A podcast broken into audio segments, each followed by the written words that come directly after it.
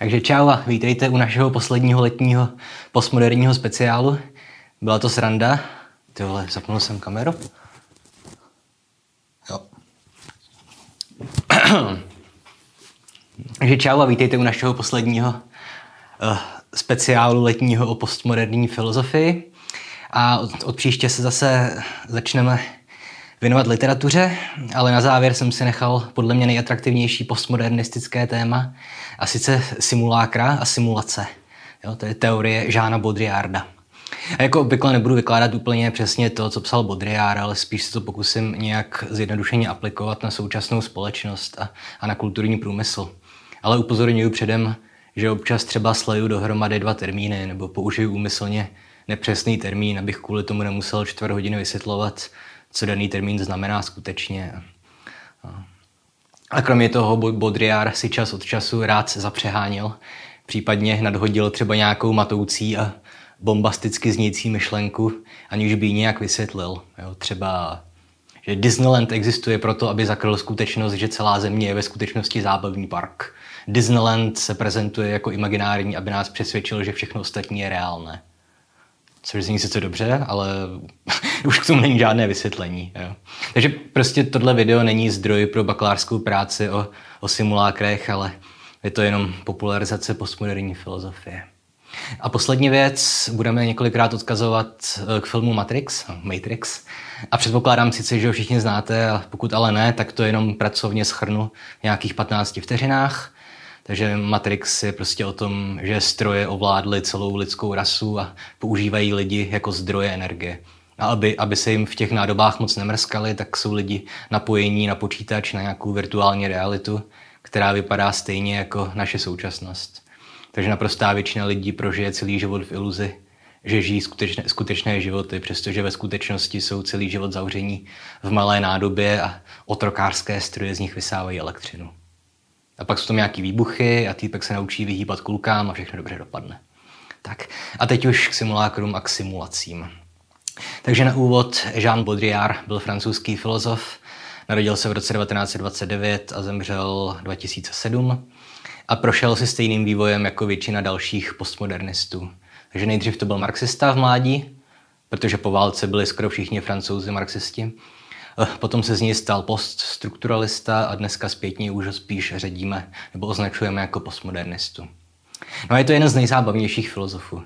Především proto, že to byl regulární nihilista, eh, který považoval naši společnost za ztracenou a, a samozřejmě je dodnes nesmírně, nesmírně populární, protože se stále zřetelněji naplňují jeho předpovědi, se kterými přišel už na začátku 80. let v knize Simulákra a simulace. No taky je populární, protože zmiňovaný film Matrix je parafrází Baudrillardovy filozofie. No a teorie simuláker ovšem není jeho vynález. Byla tady už od antické filozofie. Jo, a simulákrum znamenalo jakoukoliv napodobeninu něčeho reálného. Jo, antická socha je simulákrum v původním slova smyslu, protože napodobuje člověka. Ve středověku zase hrála simulákra roli v různých těch obrazoboreckých hnutích, zmiňuje i Nietzsche v soumraku model. Jo, ale Baudrillard význam toho slova trošku pozměnil, nebo jeho chápání. Jo, on je různě klasifikuje, ta simulákra, a e, dělí je vlastně na čtyři různé stupně.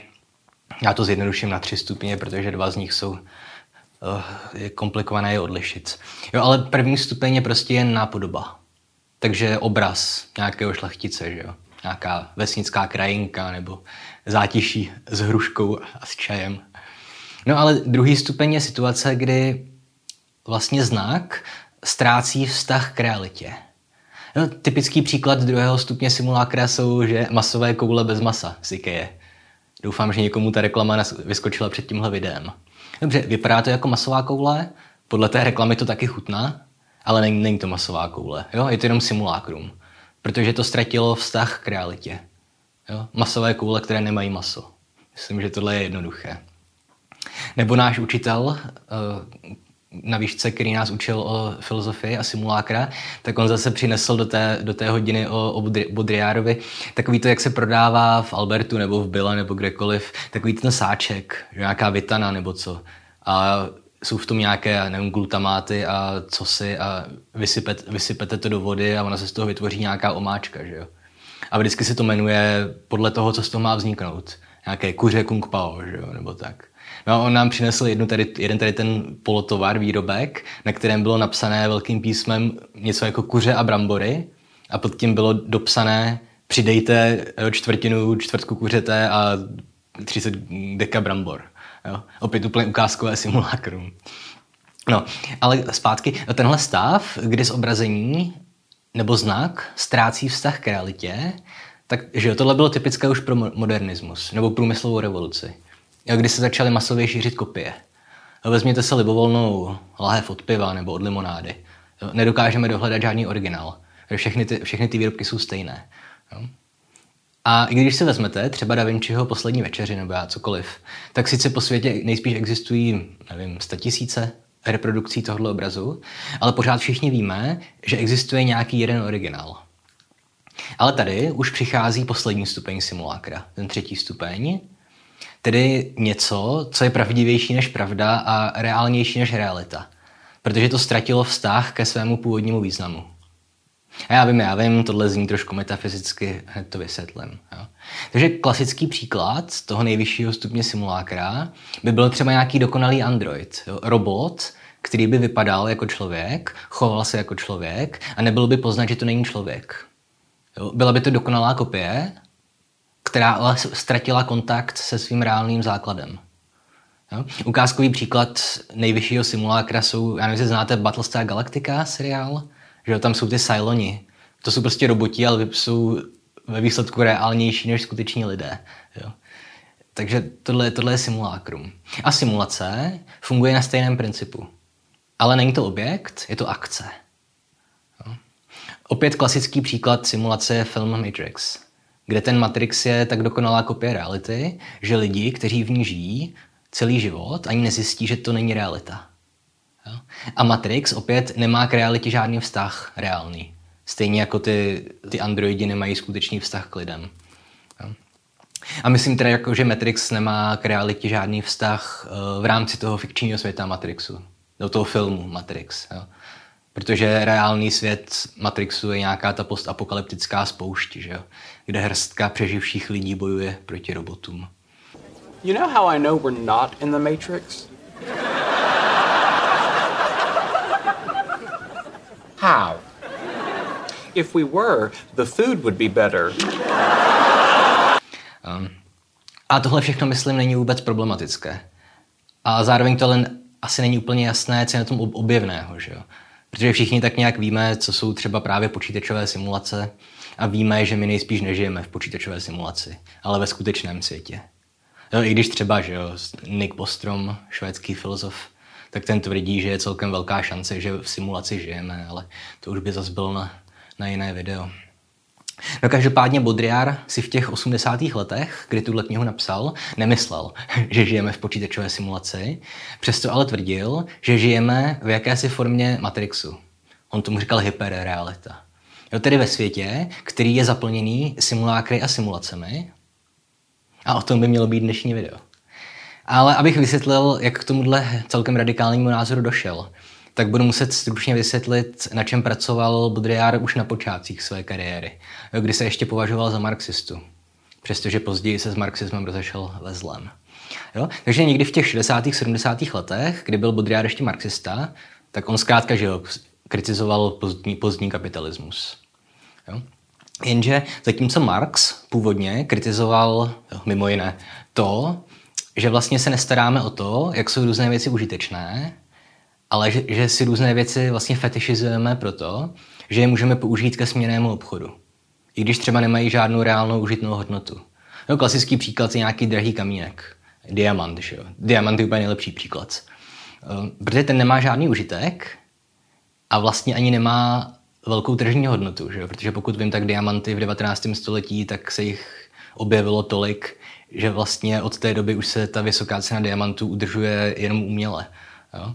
jo, ale přesto diamanty pořád ještě fetišizujeme jako něco strašně jako vzácného a důležitého. Jo? Takže tohle kritizuje Marx, ale, ale tím končí.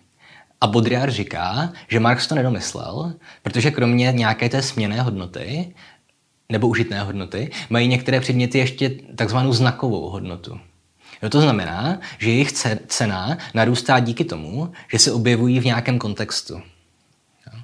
Třeba, že jo, máte dres nějakého slavného fotbalisty. Jste ho, hodil vám ho po zápase. Lionel Messi. Tak ten dres bude stát tisíckrát víc, než za kolik by se stejný kus lácky prodával v obchodě. Jo. A nebo že když nějaký slavný herec udělá reklamu na nějaký desodorant, tak tím zvýší hodnotu toho produktu. Přestože ten produkt sám o sobě tím nebude lepší. No, že ty lidi budou chtít zkrátka používat stejný výrobek, aby vytvořili nějaké alespoň slabé spojení mezi sebou a tím slavným hercem. Jo? A já nerozumím technologiím, ale hodně lidí říká, že když si koupíte výrobky od, od Apple, tak vlastně neplatíte ani tak za, za kvalitní stroje, ale spíš za prestižní značku. Jo? A samozřejmě tahle znaková hodnota existovala od jak živa. Že nějaké turínské plátno, podobné věci měly taky nevyčíslitelnou hodnotu jenom díky tomu, že tam třeba existovala aspoň domělá spojitost s Ježíšem Kristem. Že? Ale podle Baudrillarda je rozdíl v tom, že v současné postmoderní době už znaková hodnota převažuje nejen nad užitnou hodnotou, ale dokonce i nad směnou hodnotou. Že už pro nás dneska zkrátka je důležitější být součástí nějaké té struktury, být spojování s těmi slavnými herci a fotbalisty, že je to pro nás důležitější než to, jakou má nějaký prostě nějaká komodita tržní cenu. No. A mimochodem pořád používám to slovo znak. Tohle je v tomhle případě jenom zažitý odborný termín, který pochází prostě ze švýcarské strukturalistické školy. Ale pro účely tohohle zjednodušeného výkladu si ho můžete úplně klidně nahradit slovem značka. Že zkrátka ten Apple si dnes hodně lidí nekoupí proto, že je užitečný, nebo proto, že ho pak může prodat za stejnou nebo vyšší cenu, ale kvůli prestiži, která je s tou značkou spojená. Že samotná značka, která nemá žádný vztah k realitě, tak přesto má pro nás jako zásadní hodnotu. Opět ukázkové simulakrum. Každopádně zkuste ještě teďka uchovat v paměti znakovou hodnotu, protože teďka musím udělat ještě další malou odbočku obecně k tomu, co o společnosti obecně říká postmodernismus. A bude to jenom stručné zopakování, jo, protože už jsem dělal několik dílů o Lyotárdovi a Foucaultovi a dalších postmodernistech. Jo. A zkrátka vy už víte, že základ postmoderní filozofie vychází z toho Lyotárova tvrzení, že postmoderní situaci definuje ztráta důvěry v jakékoliv velké příběhy a ideologie. Ty takzvané metanarrativy. Jo. Fašismus, komunismus, křesťanství, cokoliv. Nikdo už jim nedůvěřuje. To je nadsázka, ale ztrácí vliv tyhle ideologie. No a zatímco Lyotard tuhle situaci pouze popisoval, eh, nebo předpovídal, tak Michel Foucault k ní vlastně aktivně přispíval. A přišel s těmi svými knihami archeologií a genealogií, kde postupně rozebíral jakékoliv zažité představy o tom, co, co je a není normální, co je a co není šílené, kdo je padoucha, kdo je hrdina. Jo? Protože podle Foucaulta neexistuje v případě humanitních věd žádná exaktní a prokazatelná pravda. A co je a co není normální, určují ti, kdo jsou mocní, kdo jsou u moci. No. A veškeré kategorie týkající se lidí jsou podle Foucaulta jenom sociální konstrukty. No. A postmoderní filozofie tak ničí vlastně jednu po druhé jakékoliv zažité pravdy. Opět, co je co nejnormální, co, kdo je muž a kdo je žena, kdo je černý a kdo je bílý. Jo? Žádná z těchto kategorií v postmoderním světě neexistuje jako pevně daná. Všechno jsou to jenom sociální konstrukty. A teďka se vemte, pokud na tohle přistoupíte, tak pokud nevíte ani to, jaká je vaše rasa, jaké je vaše pohlaví, tak jak potom můžete tvrdit třeba tak komplikované věci, jako že jste anarchista, komunista, liberál, konzervativec. A pokud bychom teda žili ve skutečně postmoderní společnosti, tak by nebylo možné najít nějakou vlastní identitu. Protože veškeré ideologie nebo koncepty, kterými, kterými bychom se mohli my sami identifikovat, eh, by nebyly platné. A teďka už zase zpátky k Baudrillardovi. Ehm, pro něj by ve společnosti, která ztratila veškeré hodnoty, musel na místo těch hodnot nastoupit konzum. Protože kupování věcí by byl jediný způsob, pomocí kterého bychom mohli identifikovat, kdo vlastně jsme. Nakonec bychom se stali tím, co vlastníme, co jsme si koupili. Ať je to logo s jabkem na telefonu a počítači, nebo značka auta, adresa našeho domu nebo bytu, cokoliv. Jo, opět ta znaková hodnota věcí by identifikovala, kdo my jsme, za koho považujeme sebe sami. A, jak už víme, znaková hodnota věcí je simulakrum. Nemá vztah ke, ke skutečnosti. A teď každopádně všichni namítnete, že, že jo, váš majetek není zdaleka to jediné, co vás definuje. Že ještě nezmizely všechny výše zmíněné kategorie, kterými se můžeme identifikovat i když se postmodernismus snaží rozkládat. Ale pořád ještě se můžete definovat jako heterosexuální židovský marxista fandící baníku Ostrava. Že? A, a tady bych ale jednak mohl namítnout to, že lidi žijící nevědomky v Matrixu mají úplně stejné sady vlastností, podle kterých sami sebe charakterizují, přestože ve skutečnosti žijí v nějaké malé nádobě jenom proto, aby nevědomky sloužily jako zdroj energie pro stroje které ve skutečnosti ovládají prakticky veškeré lidstvo. Jo, a pocit, že lidi v Matrixu mají nějakou znalost světa, je ve skutečnosti jenom iluze, projektovaná těmi jejich otrokáři, těmi stroji.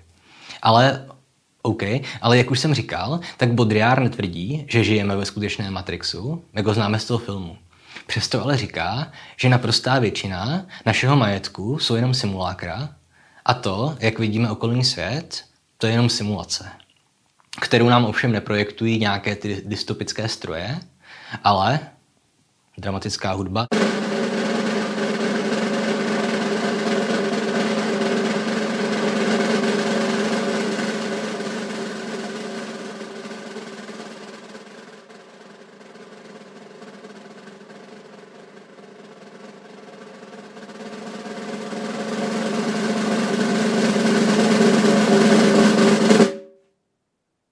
Masová média. Jo. A to hnedka na několika rovinách. Jo. Zkrátka takhle. E, I pokud zkrátka my sami sebe ještě můžeme nějak identifikovat a nepropadli jsme té postmoderní situaci, tak to neznamená, že v té postmoderní situaci nežijeme, podle Baudrillarda. Jo, a teďka on to vysvětlí, vysvětluje takhle zhruba. Za prvé, pokud přistoupíte na to, že váš majetek říká něco o tom, kdo jste, a že váš majetek je znak, tak kdo rozhodl o tom, Eh, jaký bude význam toho znaku. Kdo rozhodl o tom, eh, že jablko na telefonu a auto značky Porsche značí nějakou prestiž. A Bodrial by řekl, že všechny tyhle otázky eh, mají stejnou odpověď. Tedy, že jak veškeré naše kategorizace, tak i význam znaků dostáváme prostřednictvím médií. Jo? Protože když se eh, díváte na obrazovku televize, počítače nebo telefonu, tak ta druhá strana má vždycky jediný cíl. Jo? Přesvědčit vás, že si máte něco koupit. A ještě ke všemu vám sugerovat, jaký má ten produkt znakovou hodnotu. Jo? Co o vás daný produkt bude říkat, pokud si ho koupíte. Jo? Pokud to bude nějaký prací prášek, tak se vám ta reklama bude pokoušet vsugerovat, že pak o vás všichni budou říkat, jak máte krásně doběla vypranou helenku, nebo já nevím. A pokud si koupíte flašku s kolou, tak podle těch reklam bude to obklopení cool usmívavými kamarády a, a najednou vás budou milovat všechny holky a chlapci a cokoliv. A pokud si koupíte IKEA masové kuličky bez masa, tak, tak z vás budou zachránci planety. Že? No a a nemluvně o tom, že příběhy z televize nebo internetu modelují i naše hrdiny nějak. Ukazují nám, s kým se máme stotožňovat. Kdo má být náš vzor. Vezměte si, jak často lidi používají charaktery z televize nebo z internetu k tomu, aby, aby vyjádřili něco ze skutečného života opět. Jo. Jak často dneska slyšíme, hm, chci být jako Garik Masaryk nebo chci být jako Jan Patočka. Už skoro vůbec. Ale za to bych řekl, že celkem často lidi říkají něco jako jsem jako Lannister, vždycky platím své dluhy. Nebo s partnerkou jsme jako Lily a Marshall z How Your Mother, dokonalý pár. A nebo, když si dejme tomu představíte z nějakého důvodu potopení Titaniku, tak v naprosté většině případů se vám vybaví záběry z toho filmu slavného, že jo? Pokud zrovna nejste nadšenec, který studoval dobové dokumenty. Sám Baudrillard používal jako příklad tohohle uh, film Apokalypsa od Francise Forda Coppoli. On říkal, že kromě veteránů, jo, protože to je film o Větnamu, o válce ve, ve Větnamu. A Budria říká, že kromě veteránů z té války, dneska už nikdo ve skutečnosti neví, jak ta válka vypadala. E, za to jsme všichni viděli aspoň jeden film, který se tam odehrává. Že jo? A tak když přijde řeč na tu válku, vybaví se nám záběry z, že jo, z Forest Gumpa nebo z Čety nebo z, nebo z té apokalypsy právě. Jo? A v tomhle smyslu je podle Budriarda opět film Apokalypsa nejenom imitací reality války ve Větnamu, ale je dokonce reálnější než samotná realita. Jo? Opět je to simulace, protože, nebo hyperrealita. Protože zkrátka ty historické filmy zobrazují realitu barevnější a lépe nazvučenou a lépe zahranou, než jaká ve skutečnosti byla. Že? No a zkrátka věci, které vidíme v médiích, eh, jsou vždycky nezbytně imitací naší reality. Hmm. A nejde jenom o historické filmy, ale o veškeré mediální produkty. O tom jsme se bavili už, když jsem dělal díl o teorii fikčních světů. Jo, teda, že můžete vytvořit jakkoliv šílený a nereálný fiktivní svět, ale vždycky bude nezbytně nějakým odrazem naší reality, našeho skutečného světa. Že jo? Hobiti z Pána prstenů jsou odrazem anglických venkovanů. Obři jsou odrazem lidí, kteří jsou prostě jenom velcí. A biblické stváření satana jako hada je nejspíš odrazem toho, že se lidi bojí hadů. Že? No a pokud se naše životy z velké míry konstruují uh, podle obrazů z médií, jak jsem doufám vysvětlil, a ty obrazy jsou ze své podstaty imitací skutečného světa, tak potom, že jo, Uroboros, potom jsou naše životy jenom imitací imitace skutečného světa. A přijde nová generace filmařů a ta vytváří filmy, které jsou opět imitace současného světa, který je už sám o sobě imitací imitace. A vzniká tak imitace, imitace, imitace, kterou my konzumujeme a tak se neustále prohlubuje rozdíl mezi naším vnímáním světa a realitou. A stejně, že jako na tom slavném obrázku malíře, který maluje obraz malíře, který maluje obraz malíře, malujícího obraz malíře. No. A to s těmi filmy to je jenom jeden příklad. Eh, pří, příklad. Jenom jeden příklad. Eh, tady samozřejmě řeknete, že je to sice pravda, že nejspíš uznáte, že pokud se vám zkrátka, pokud přijde řeč na válku ve, ve Větnamu, tak se vám pod, podvědomě vybaví záběr z nějakého filmu. Ale zároveň asi řeknete, že jste si toho vědomi. Jo? A, a že víte, že skutečnost vypadala jinak. Ale vezměte si, kolik dalších takových představ máte zprostředkovaných pouze z médií a nikoli z nějaké žité reálné skutečnosti, nebo zkušenosti teda. Nejspíš i většinu. A prostě náš mozek si nedokáže hlídat to, co je v jeho představách a myšlenkách záběr z filmu a co ne. Jo, a nebojte se, zdaleka nezůstaneme jenom u filmu. Že o pornografii se říká, že je vlastně reálnější než skutečný sex.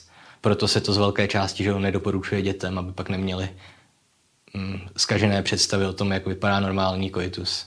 Nebo synteticky vyráběné léky léčí lépe než přírodní, že jo, nějaké bylinky.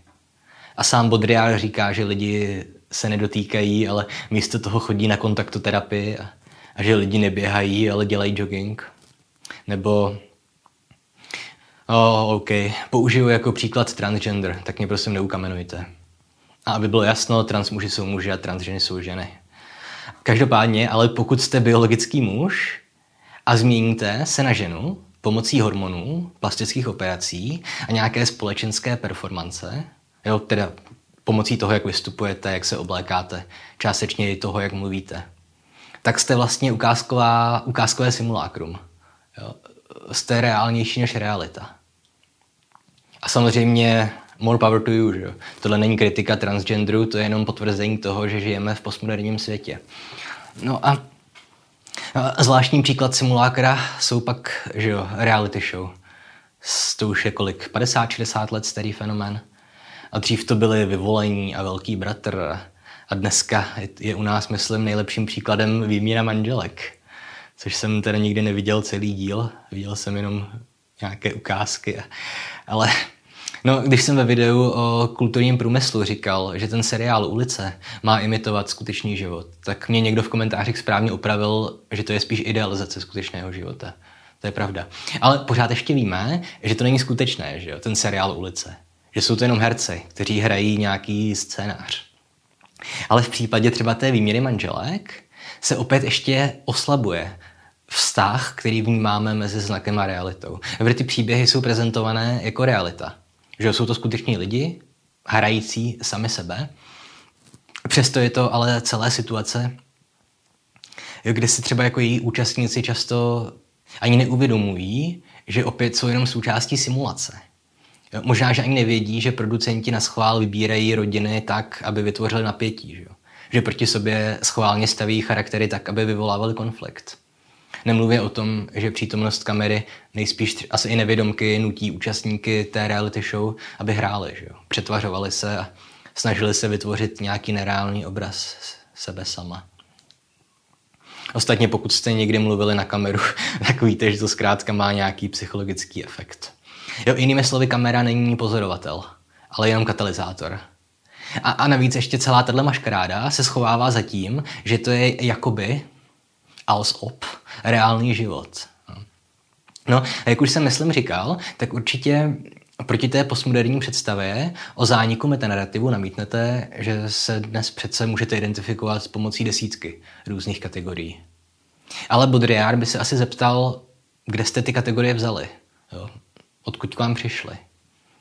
A odpověděl by, že to opět nejsou vaše vlastní názory, že vám jenom sugerovala média, stroje ovládající Matrix. Jo? Tohle bych vysvětlil asi pomocí série článků Baudrillardových eh, v úvozovkách o válce, ke které nedošlo.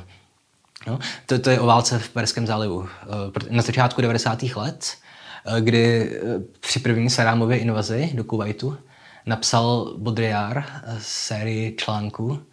Tuším, že byly tři. Jeden se jmenoval o válce, která nebude, o válce, která není a o válce, která nebyla. A tím myslel to, že válka v zálivu byla první válka, kterou média pokrývala takřka v přímém přenosu. Nebylo to jako v případě třeba té války ve Větnamu, o které se lidi dozvěděli jenom prostřednictvím novinových článků, anebo právě filmů reálnějších než samotná realita války. Tak v případě války v zálivu se poprvé vlastně skutečného konfliktu nepřímo účastnili lidi po celém světě. Kdykoliv předtím zažili na vlastní kůži válečný konflikt jenom ti, kdo se ho skutečně zúčastnili. Ale v případě té války v zálivu jste jako diváci televize na vlastní oči byli svědky toho, jak vypadá skutečná válka. Zároveň jste ale viděli jenom to, o čem ti mocní tam nahoře, že jo, nějaký ty gatekeepers, eh, rozhodli, že můžete vidět. A média ukazovala pouze nějaké že jo, odosobněné záběry raket, výbuchy, noční boje. Ale nikdy neukázali záběry umírajících vojáků nebo nějakých zraněných civilistů. A proto Baudrillard s nadsázkou napsal, že k té válce ve skutečnosti nedošlo. Protože opět byla to jenom simulace. My jako diváci televize jsme neviděli realitu té války, viděli jsme opět ten Matrix, to, co nám projektovala masová média. No a dneska, když se vrátíme do roku 2020, tak je situace ještě mnohem komplikovanější. Především v tom, že si zdroje informací můžeme sami vybrat. Jo, nejsou už jenom že jo, státní soukromé televize, ale jsou podcasty a sociální sítě a Twitter, že jo, v podstatě každý je dneska novinář, se říká. Kde skoro všichni máme telefon, na který jsme schopni nahrát video v nějaké solidní kvalitě. A tohle všechno je o to tragičtější, že díky tomuhle ztratila roli těch tyranských strojů z Matrixu média, a místo toho většinou vytváříme iluzi reality sami sobě. Už to nedělá nikdo za nás a nemůžeme se vymlouvat na nějaká neobjektivní média, která nám vnucují jakékoliv narrativy. Jo, proč? Protože samozřejmě tíhneme k tomu, že si vybíráme informace podle toho, co chceme slyšet a vidět. To je že ten confirmation bias, nevím, jak se řekne česky. Ale opět můžeme si vzít ty americké protesty, aktuální téma, a jejich prezentaci v médiích. A teďka budu opět pra- pracovat s tím hrubým rozdělením na levici a pravici, protože jinak bychom tady byli věčně. Ale zkrátka pravicová média vám budou pořád ukazovat obrázky rabujících demonstrantů, budou vám nabízet články o tom, jak někdo z BLM zavraždil policistů ve výslužbě a, a záběry antify, jak hází že, dlažební kostky a zapaluje auta. A levicová média, nebo influenceři, vám zase budou ukazovat záběry policistů, jak klečí na krku bezbranému Černochovi, nebo policajty, kteří vypálí sedm kulek do zad chlapíka, který leze do auta, nebo Donalda Trumpa, který nechá rozehnat spokojný protest s slzným plynem, aby se mohl vyfotit před kostelem z Biblí, kterou navíc držel hlavou dolů. A na základě toho si my utváříme vlastní názor, přestože žijeme v Česku nebo na Slovensku a asi 1% diváků mých v Německu. A v Americe jsme třeba ani nebyli. A rozhodně tam nejsme teďka, že jo. Pokud tam jste, tak, tak to neplatí. A zkrátka, pokud jste pravičáci, tak ruku na srdce, kolik konzumujete levicových médií ve srovnání s pravicovými. A naopak, pokud jste levičáci, tak kolik konzumujete pravicových médií.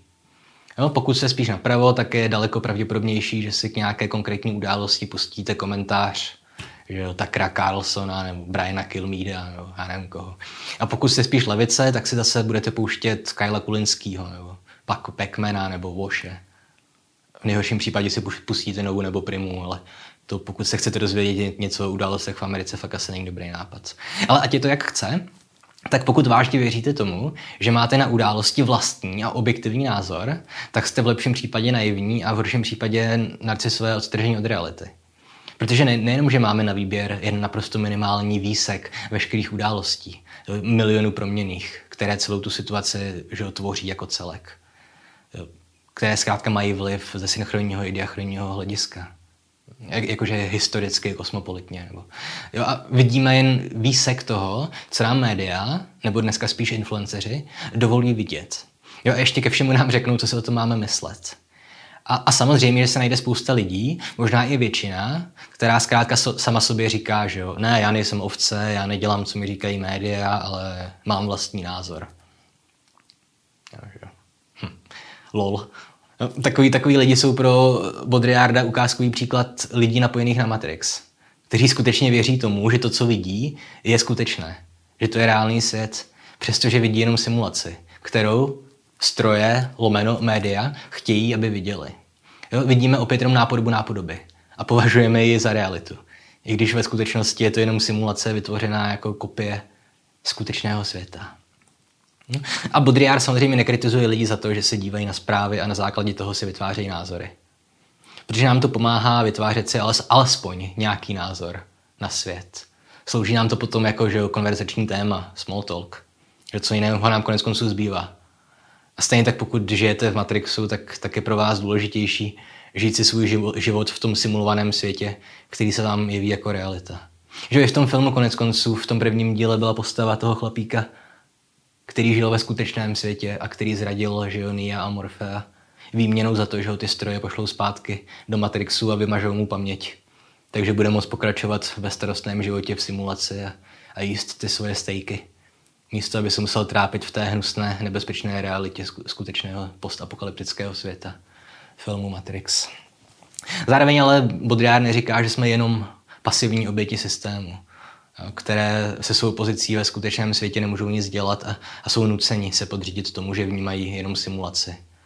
No, pořád ještě má, máme možnost věnovat čas že jo, takému hlubšímu a komplexnějšímu poznání světa.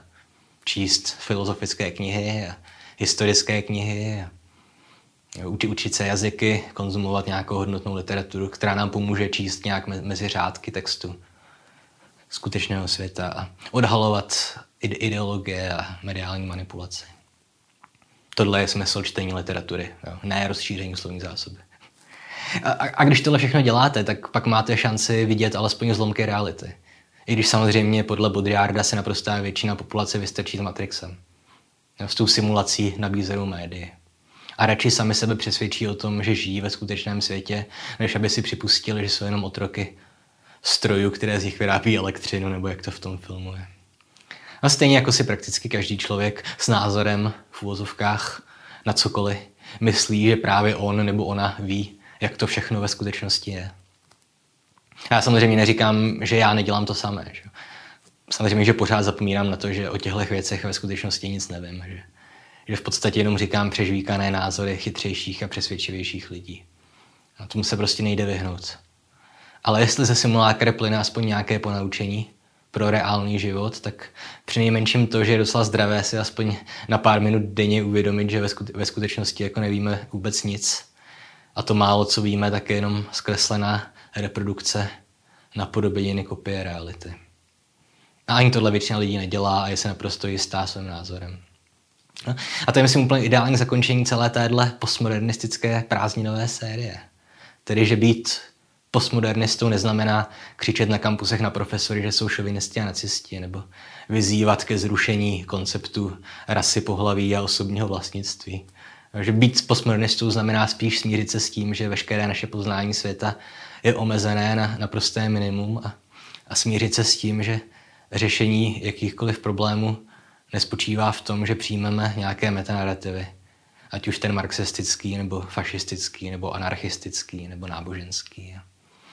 A Baudrillard neříká, co máme dělat. Jak už jsem zmiňoval, on to byl nihilista, doomer a očekával pouze to, že se bude hlouběji lidstvo propadávat do toho pomyslného Matrixu.